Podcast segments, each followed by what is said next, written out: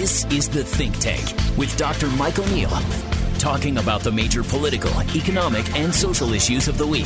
The Think Tank, K T A R News on ninety-two point three F M and K T A R dot com. The Maricopa County Attorney's Office is one of the most important offices in the state, and I think underappreciated. Most crimes are prosecuted in this state by county attorneys, not the state attorney general. Police actions are scrutinized after the fact. Judges have to act under strict guidelines, but the county attorney has what they call prosecutorial discretion. Often they can charge a more or less serious uh Uh, crime after a certain event or even decline to prosecute. So who is in this office matters a lot.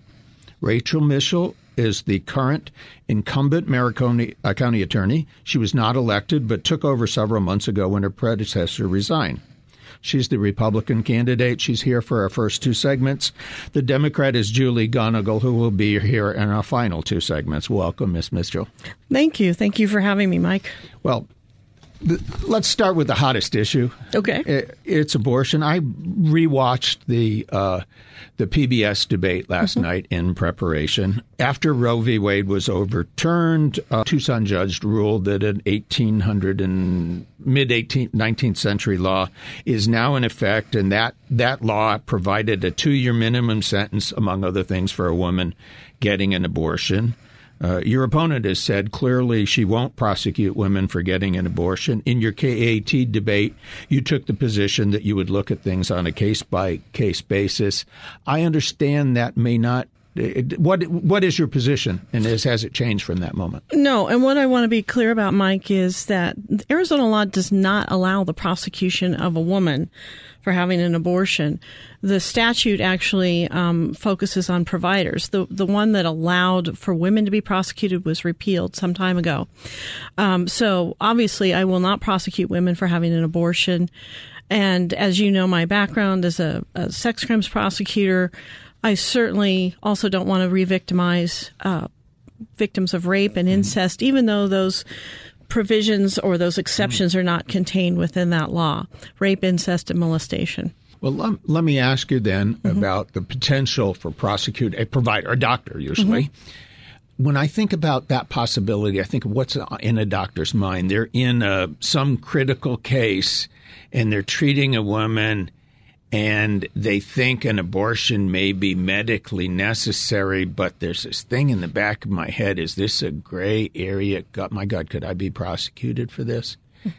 Is that conducive to good medicine? If that, if that's in, I mean, we're dealing with human beings here, mm-hmm. and a, and a threat of prosecution for something like that could be terrifying. Mm-hmm. Well, I mean, obviously we have two what I'll call live laws right now, mm-hmm. um, the older one and then the the one that was just passed this past session, and um, there are conflicts between them, but both of them contain that exception for uh, the the woman's mm-hmm. health or, or danger to her life.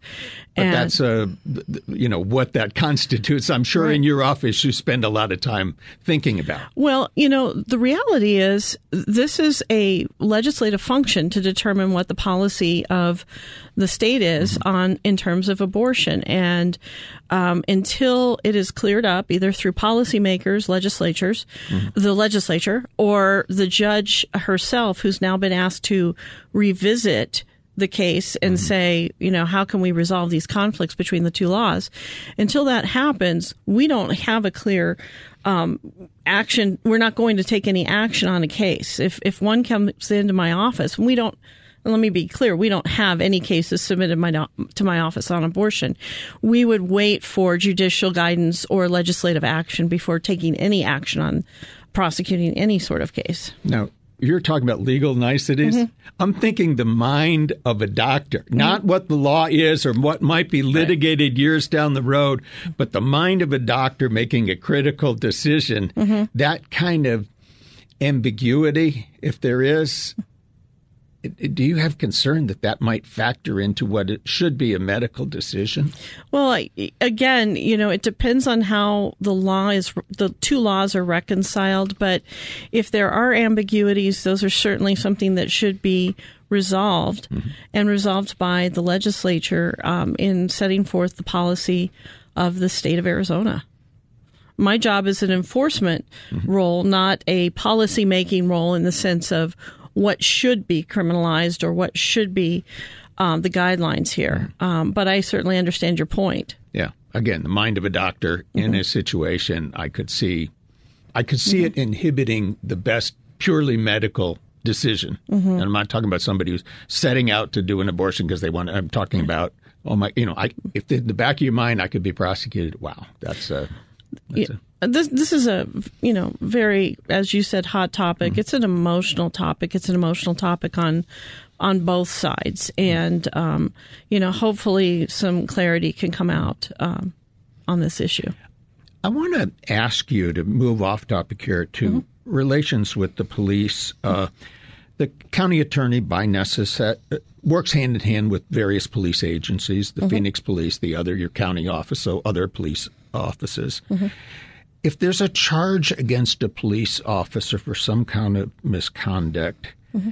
how can a Maricopa County attorney, uh, officer, lawyer be impartial in making decisions about prosecuting or not prosecuting police officers who occurred who are accused of misconduct? Mm-hmm.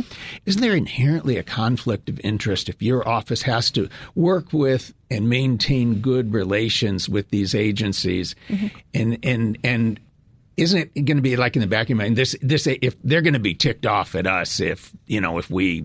We pursue this issue of misconduct. And the, the question I'm asking is kind of as a matter of policy, shouldn't a case like that be handled by some agency or entity that ha- doesn't have an ongoing working relationship with law enforcement agencies? Well, you know, as somebody who's prosecuted over the past thirty years, um, I've prosecuted myself, police officers.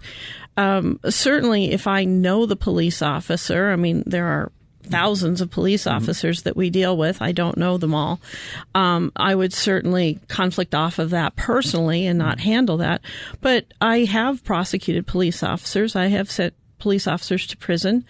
And, um, you know, I, my experience has been that police officers do not want bad apples in their midst, and they want people held accountable, just like I would not want a bad apple prosecutor in my midst, and I would want that person to be held accountable. So as long as I don't have that uh, any sort of personal connection with that mm-hmm. person, I see no problem in prosecuting them um, as I have. But I'm referring to, I think you're dealing with, you know, somebody personally. That's that's a clear-cut right. case. I'm talking about just the institutional relationships between organizations. Mm-hmm. And I find it somewhat troubling that, that that seems to me to be inherent conflict. That, you know, if if you, if you're seen as being too aggressive in prosecuting, whether or not it's true, it's mm-hmm. perception. If you're seen by police agencies that way, the fear that this is going to injure my our ongoing relations and therefore our effectiveness. Do you have a concern about that, it, even in terms of the perception? No, my job is to to seek justice in the case, and um, I don't have the concerns that the the relationships would be damaged. Um, you know, we are looking at a case that involves um, a probable cause finding. That's what got it submitted to our office in the first place mm-hmm. by police, um, and then of course we're also applying the uh, reasonable likelihood of conviction standard. Mm-hmm. And so my job is to seek justice in that. And um, regardless of whether a relationship uh, may be affected, and frankly, that has not been my experience, that the relationship is affected. Um, as I've said, I've, I've supervised people who prosecute police officers. I've done it myself. And the relationships go on. We are not the same entity. Uh, we work together in the sense of they do the investigation and we do the prosecution, but it is certainly not a situation where we cannot hold each other accountable. We'll return in just a moment with County Attorney Rachel Mitchell when we return in the Think Tank.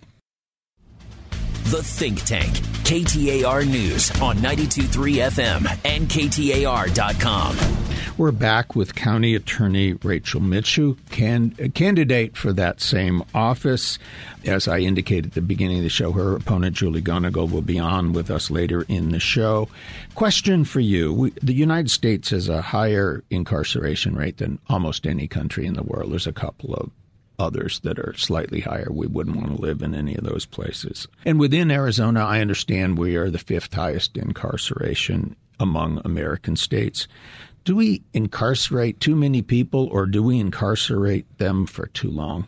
I think it's really hard to look at that type of thing just in a, in a vacuum as far as percentages. I think we need to look at individual cases.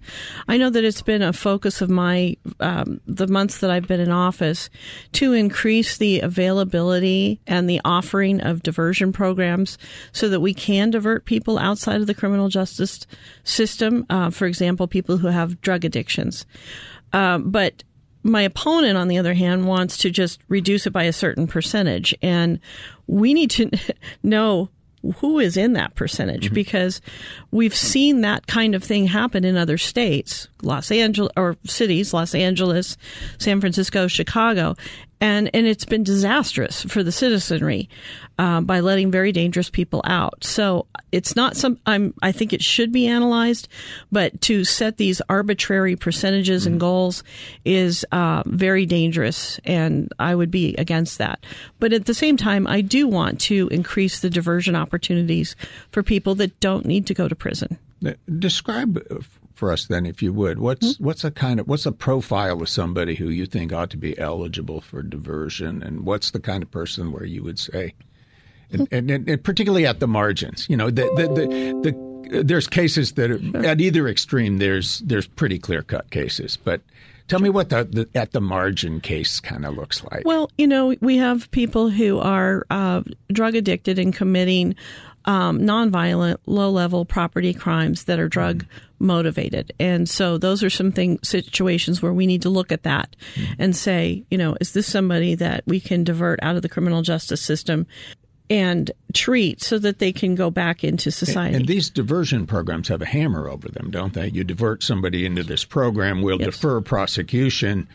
You have to follow through on the program or else The, the threat of prosecution remains. It's always good to have an incentive, and the criminal justice system, I think, takes a position in the background there to say, we will hold you accountable. We are giving you this second chance to get treatment and get off of drugs, uh, fentanyl obviously being the big one right now.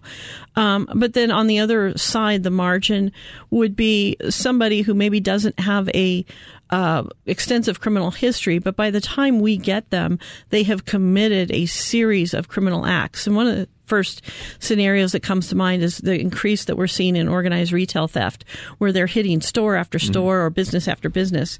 And by the time we catch them, they, they may not have a criminal history, but they have racked up a significant Um, criminal behavior, and they've done a lot of damage. And so those are some situations where I think people would consider that more marginal than like a career felon. And, and those seem to me like the thing that distinguishes them. Mm-hmm. They seem to be based on people calculating, hey, I'm not getting caught. I can do this. I won't get caught. It seems to me that's the kind of person that either needs uh, uh, a punishment or the threat of serious punishment. Mm-hmm. Because they're making a calculation, whereas somebody that's uh, under the influence of drugs is not making rational, calculated decisions. Well, that's, I mean, that's certainly something that we look at. And I mean, although on the other hand, you can have people who continuously use drugs, have had opportunities to get off of them, and then commit an extremely violent, serious offense. And obviously, you're still responsible for what you do. They're still responsible. Mm-hmm. Um, so, you know, it, that's why you have to have an experienced prosecutor uh, running the office, because as a thirty-year prosecutor, I've seen the entire continuum of criminal behavior, and I can place it in its right place. Somebody who has little to no experience, they don't have that sort of, mm-hmm. you know, mosaic in front of them mm-hmm. as far as where does this fit and what are the things that I need to take into account. Mm-hmm. To keep the community safe. You are uh, a Republican running for county attorney. I look back, and that office has been held by a Republican for the last forty-two years. Is there any concern that the public should have about that length of tenure of, of a, such a sensitive position by uh, persons who all come from the same party. You know, in looking at the office, I mean, I'm I'm really not a politician. I've never run before. I'm a career prosecutor, and I really see it as nonpartisan. Uh, my job is to represent the entire community, make sure the entire community is safe. So I don't really see this as a Republican versus Democrat race. What I see this is as uh, prosecutor versus a social activist race. Um, I, my intention is to, yes, support the police, enforce the law, hold people accountable, um, ask for bail, et cetera. And my opponent, on the other hand, wants to just institute the radical social policies that we've seen fail time and time again in other cities like Los Angeles and San Francisco. You know, if you look at San Francisco, where Chesa Boudin was just recalled, they replaced him with a woman who led the recall effort, who is actually a Democrat, and from what I've heard of her philosophies, fairly liberal Democrat. But the difference is she's a prosecutor, and that's what they needed to hold people accountable. So it's really not about the party. It's about whether this person wants to keep the community safe or just be a social activist in the role.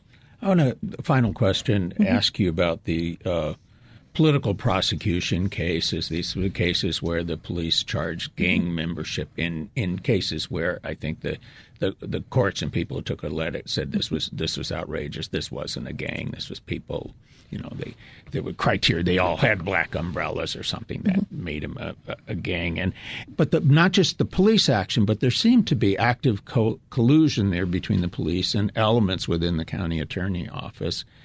How do you see that, and how would you prevent that from recurring? You know, I see it as unacceptable. Um, when that happened uh, and I took over, the uh, prosecutor that was largely responsible for that overcharging of cases is what I would, uh, how I would characterize it. Um, I terminated her employment. Um, because that, that's just not acceptable to me. When we file charges, we need to under we need to have the evidence to back it up, and it needs to be fair and it needs to be just. And overcharging is not acceptable. Um, using tools like gang affiliation when it's not appropriate, not acceptable. Okay, that is Rachel Mitchell, uh, current Maricopa County Attorney, candidate for the same office. Her opponent will be with us after the break when we return in the Think Tank. Thank you for joining us. Thank you.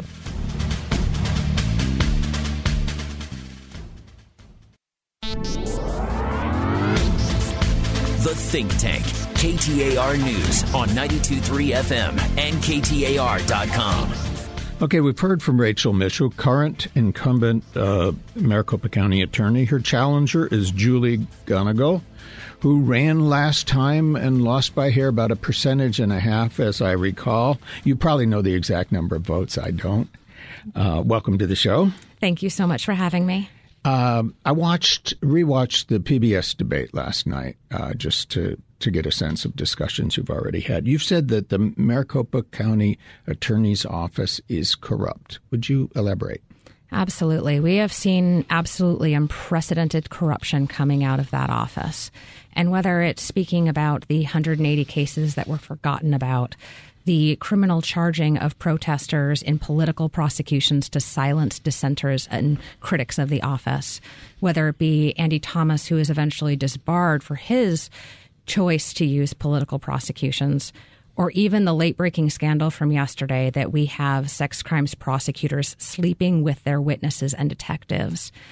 There's an issue in this office, and it needs to be addressed rather than swept under the rug. And you think it's a, a, a continuation? I mean, you mentioned somebody who was a couple of county attorneys back. Is Rachel Mitchell responsible for that?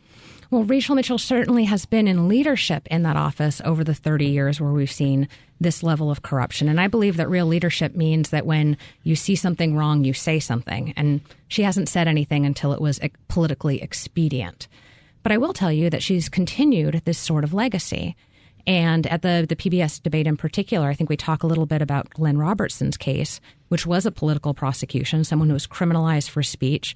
He ended up being acquitted in what one judge said was the weakest prosecution that had ever been brought. But the crux of that prosecution was that he was someone who was pulled over, said that Black Lives Matter and that he couldn't breathe. And as a direct result, he was held on a criminal gang affiliation charge, something that shouldn't have been brought to begin with. So whether whether it be that she is merely a passive bystander or she's allowing this sort of corruption, I think is irrelevant when we, the taxpayers, are going to have to pay for the lawsuits that have happened as a result. Well, let me ask you, uh, you, you've raised an issue that I think is a context of, of, of a broader issue, and that is the county attorney's office, by its nature, uh, works on a daily basis with the Phoenix police and other police agencies within the county. And uh, when um, there is a charge against a police officer, it puts the county attorney in a very difficult position in that there's a there's a sense that if you go hard on the police, you will endanger the ongoing working relationships with police agencies. I'd ask you to respond to the thought that structurally, maybe that says that cases of alleged pr- uh, police misconduct should be routinely handled by some agency that doesn't work with that agency on a daily basis. I mean, I, I think that's exactly right. And I don't think it's an issue of, of going hard. It's an issue of equal justice under the law. Mm-hmm. And that, you know, this sort of conflict of interest perpetuates a two-tiered system of justice where those who have power and influence and access get a different standard than everyone else.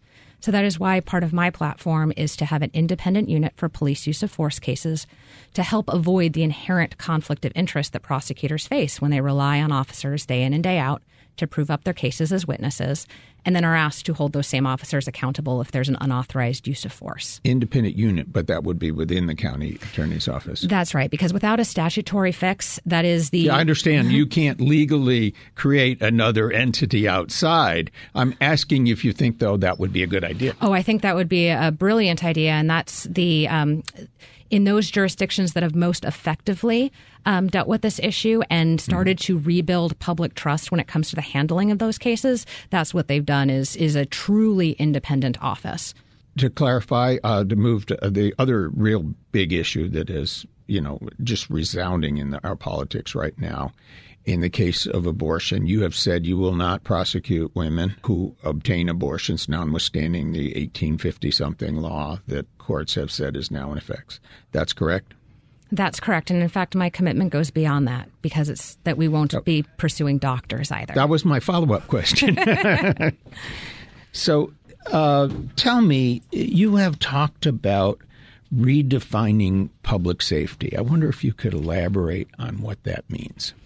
Sure. So the role of your county attorney is is twofold. First, the role of your county attorney is that she can only bring those cases that are in the interests of justice, and that's a holistic determination of whether or not it's worth the taxpayer dollars to pursue, whether it will produce just results, and whether there's a public safety um, outcome that is good. And that's why we reach those results in the abortion cases. But when we're speaking more generally, it's the second commitment that each and every day your county attorney should go to the office and promote public public safety. And you can't do that if you're upholding a system that, that prioritizes convictions over doing justice. What that means in a, in a very real sense is we're going to start pursuing the root causes of some of the harm in our community. And the biggest root causes that we can go after are addiction and mental health. Right now, we know that seventy-eight percent of everyone who's incarcerated has a substance use issue, but only two percent of our beds are devoted to substance use treatment. It's easier to get drugs inside of an Arizona prison than it is outside. And when we look at the the root cause of so many of the crimes that are charged from the Maricopa County Attorney's Office, we find that it's addiction and mental health treatment that are really like the, the cause. And it's so much cheaper to provide that at the outset to folks rather than waiting for a large term of incarceration that ta- costs the taxpayers tens of thousands of dollars a year. Um, and we end up with better community safety and less recidivism. How can a Maricopa County attorney affect that, uh, other than to be an advocate for the system dealing with things different? I mean, you're not in the, uh, if you were county attorney, you're not in the mental health provision business. How how do you how do you affect that as county attorney? Well, first, I, I'd, I'd push back on that because okay. de facto, the county attorney, the sheriff, and the Department of Corrections are in the mental health business right now because, for better or worse, our jails and prisons are the first responders when it comes to mental health issues right now and are de facto our mental health hospitals. But how does a, a county attorney effectively counter that and get to the root cause? Well, they create deflection programs that work. that when somebody um, has an encounter with police, that they are directed directly into treatment when it is appropriate. It's the creation of uh, of diversion could I, programs. Could I stop you there? Because mm-hmm. I, I, I stopped on the word appropriate. You know, I think in a lot of people's minds, they're, they're trying to think of what kind of cases are you talking about? And and are we talking nonviolent cases only? Are we talking? I mean, what? Where, where's the line in, in prosecutorial discretion for the kinds of cases? Is, is does doesn't the type of offense also play? And what types of offenses? What kind of can you can you spell out what kind of things you would you would see handled outside of a prosecution? Sure. Um, and, you know, in those jurisdictions that have done this most effectively, they've focused on low level offenses, typically offenses that are commensurate with uh, people experiencing homelessness, drug use, addiction, and mental health issues. So what that actually looks like in practice is if somebody encounters, for example, somebody charging their phone at the park, what are criminal legal system response has been in the past is to charge that person with theft of government services and lock them in jail for a period of time. What would be a more appropriate and much more cost-effective response is directing those folks directly to resources for housing and for the ability to, for example, charge their phone or treatment when it's a, when it's a drug use issue. We have a world-class deflection program operating right now out of the Pima County Sheriff's Office, but there are models countrywide of what it would look like to be more just with our tax dollars and direct people out of the system. That's also what diversion programs do, and that's also what our specialty court system should be doing if we had the kinds of uh, resources in place, rather than using incarceration as a one-size-fits-all when we know that it's not working. And it's ex- it's the most expensive option. And it fails yeah. fifty percent of the time. Let me ask you about a mental image. It's not just a mental image. We've all seen these on YouTubes and television clips. In, in San Francisco, you've got gangs, not, not gang, I mean, groups of people mob, coming into like stores, doing smash and grab things in in premeditated, uh, you know, where groups of people come in en masse, smash and grab, and there's so many people in the store, and and and the claim has been made that that result that resulted from a public policy by. by prosecutor and or police that said, well, we're not going to devote resources to prosecuting thefts of under one hundred dollars or something like that. Or they set some dollar limit and said, we're not going to prosecute that. Somebody who has that image in their mind, uh, how do you convince them that you're not going to create that situation there? Well, first of all, um, you know, all the listenership can visit my website at Gunnigle twenty twenty-two dot com and see what the plans are. We have the People's Plan for Real Justice, which is an evidence-based plan that reduces our rate of incarceration down to the middle of the country, that does it safely, responsibly, and invests in people and saves the taxpayers a ton of money while keeping people safe. And while it is true, it is also true that the United States incarcerates more people than almost every country in the world. There's two or three others, and you wouldn't want to live there. Uh, and within the country, it is also true that Arizona is very much on the high end on incarceration rates. So you're not talking about taking us to some some place where, where, where frankly, it doesn't exist in already in other states. I mean, I think you're right about that. Um, so Arizona has the fifth largest incarceration rate in the country and the eighth largest in the world. If we were a country, we could be the eighth largest incarcerator alone. That's per capita. That's per capita. And it's a one point five billion dollars industry that's, let's be real, does benefit a select few in Arizona who are involved in politics. But to, You're running private money from private prisons. Private prisons, private healthcare, private commissary, private telecom, and our private labor industry that was just the subject of a massive expose. But to return to San Francisco for a second, because I and we've seen. I assume you've seen the videos. Oh, I've seen the videos. They're shocking. They're shocking. Well, you know, frankly, I hadn't seen the videos before this race because my my policies and platforms are are Arizona based and are are designed mm-hmm. in the best evidence that we have. It was only when I started getting attacked for some of these things that I mm-hmm. started looking at them and I was like, well, that's A, not part of my plan at all. Mm-hmm. But B, it was also uh, because the California voters decided to defelonize theft over under one thousand dollars mm-hmm. that they, they reached that sort of result. So I just I think any sort of claims that um, that somehow that would be the end result of having someone who just wants Arizona to be in the median of the yeah. country for once is totally unfounded. I mean, I look at those and I'm uh, sympathetic. You know, the drug addiction and mental health issues are, are mitigating that. If you don't deal with that, you don't fix the problem.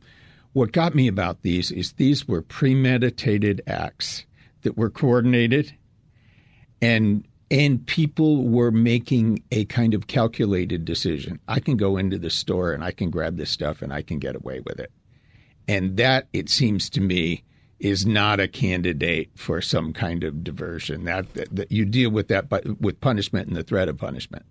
You know, I'd, I'd agree with you mm-hmm. on that, um, quite frankly, because when folks, and I've I've actually been cited to the Supreme Court for my work on people who operate as organized crime syndicates in this mm-hmm. in this particular way.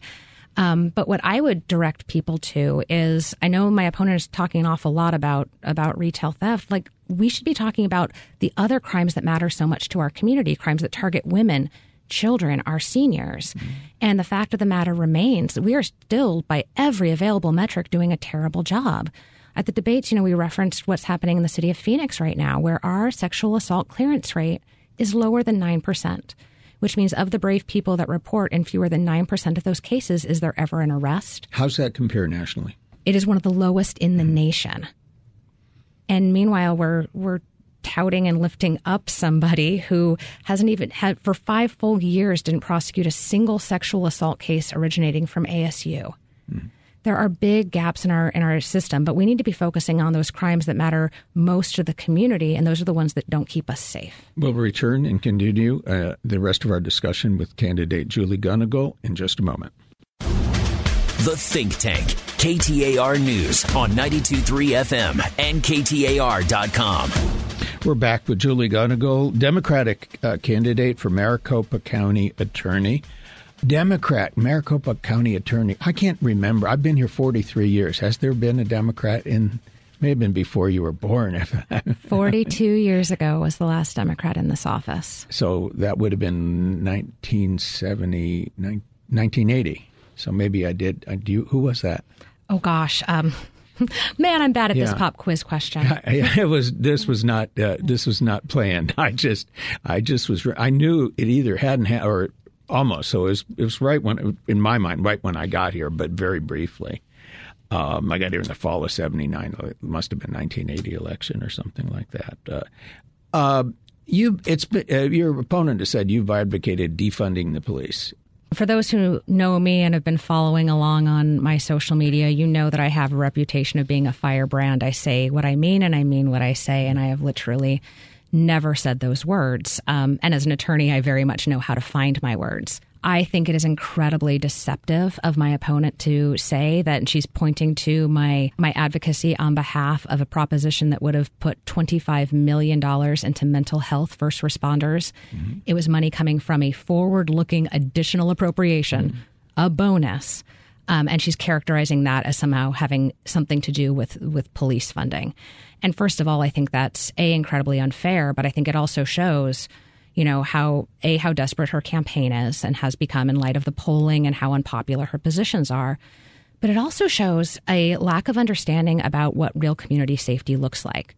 You know, two weeks ago, we saw a man get shot by Phoenix P D who was in the throes of a mental health issue and was throwing gravel at police officers. And I still can't help but to think that if we had a fully funded and independent mental health first responders unit, mm-hmm. that we would end up with a safer county, a safer city of Phoenix, mm-hmm. and we'd have more appropriate responses that actually diffuse these issues and create less harm. Okay. Now, um, we, in the beginning, hit on the uh, abortion issue, more or less, you know, get people to stake out a position. But what often you don't get time to do is to go into the why. Uh, yeah. I, I, you know, you, you've said, uh, I'm not going to prosecute doctors. I'm not going to prosecute women. Tell me what's the basis of your position on that. Sure. I mean, the basis is a fewfold, but most importantly, when we talk about what the interests of justice are, that we are not going to be pursuing unjust convictions that waste taxpayer money, that are unduly um, private, personal. I think for a second what the investigation into an abortion case would look like. where is your crime scene? And if the answer is that it's a person's body and that the investigative technique is a pelvic exam at the hands of police, that at its outset should be a non-starter when it talk, when we talk about justice. But we don't have to we don't have to guess at what any of these prosecutions look like. And that's one of the reasons why I have been so loud in trying to push the county attorney to tell us how she's planning on enforcing this law, because the eighteen sixty-four law, that, by the way, was part of a package of laws that set the age of consent at ten years old and allowed husbands to sexually assault their wives without accountability. Like, that's the package that we're that we were talking mm-hmm. about. Um, also doesn't provide any immunity for the patient. And what that ends up looking like in, in real practice is cases like Christine Taylor out of Iowa. Now, she was a mom who was heavily pregnant with her third child. She showed up to the emergency room having fallen down the stairs. And during the uh, while she's being checked out, she disclosed that she was in a rocky relationship, didn't know how she was going to parent this this child, never mind the two at home. She was turned in to police and held for two days on attempted feticide charges while they determined whether or not she accidentally fell down the stairs or whether or not she was trying to induce her own abortion. So when we talk about these kinds of cases and personal liberty and what it means to keep the government out of our private lives and only being pursuing those cases that actually are creating harm in the community, that is what is really at stake. And I would be remiss if I didn't I, I didn't add the additional point where there's a lack of clarity. I mean, doctors right now are asking how close their patients have to be to death before they can perform a life-saving abortion. But other people are asking questions, too. Like, our county attorney said that she didn't think that she was enjoined from enforcing that eighteen sixty-four law because it happened down in Pima County. Well, guess what? The other statute that's enjoined is a prohibition on even advertising contraceptives. And she won't answer that question either, whether or not she believes that law is enforceable. Mm-hmm. So um, you've did a different topic. You've de- described the county attorney office is corrupt. How, if you get elected, how do you enter an office that you've described as co- uh, corrupt? How do you how do you deal with the folks that are there? How do you how do you how do you jump in to a situation like that? Sure, and just and just to be clear for, for the listeners, you know, in an office this large, and this is the third largest prosecutorial agency in the country, um, our issue is not our line attorneys who go to work every single day mm-hmm. and prosecute um, and do and, and do what they're told and what they're instructed by from leadership. What we've seen is a pervasive failure in leadership over the last decades in this office, and that's what we can clean up. You know, the saying is, what is it? The fish rots from the, the head down. Mm-hmm. And when you bring in new leadership, and I'm, I'm not just talking about a new county attorney, I'm talking about a new leadership team that is more focused on doing justice than merely obtaining convictions. And when we start with this, you know, these sorts of common sense, evidence-based reforms, we are going to see a sea change. And I, I do think that people who are supporting the status quo or who are getting rich off, you know, our current system will push back. But for everybody else, they're going to recognize that first, we're going to see immediate gains in public safety in our community, and we're going to stop seeing this office continually in the news as a source of national embarrassment. If there's, we've got a, a little, about a minute or so left. If there's one thing you want people to remember about your candidacy, what is it? I want people to know that it is not a, a choice on their ballot this year to have to choose between these evidence-based reforms and public safety. You can have both. And my entire platform is designed around reforms that will keep us safe and save us money. And they can read more about me and what I plan to do with this office at Gunnigle twenty twenty-two dot com. I want to spell that out just in case.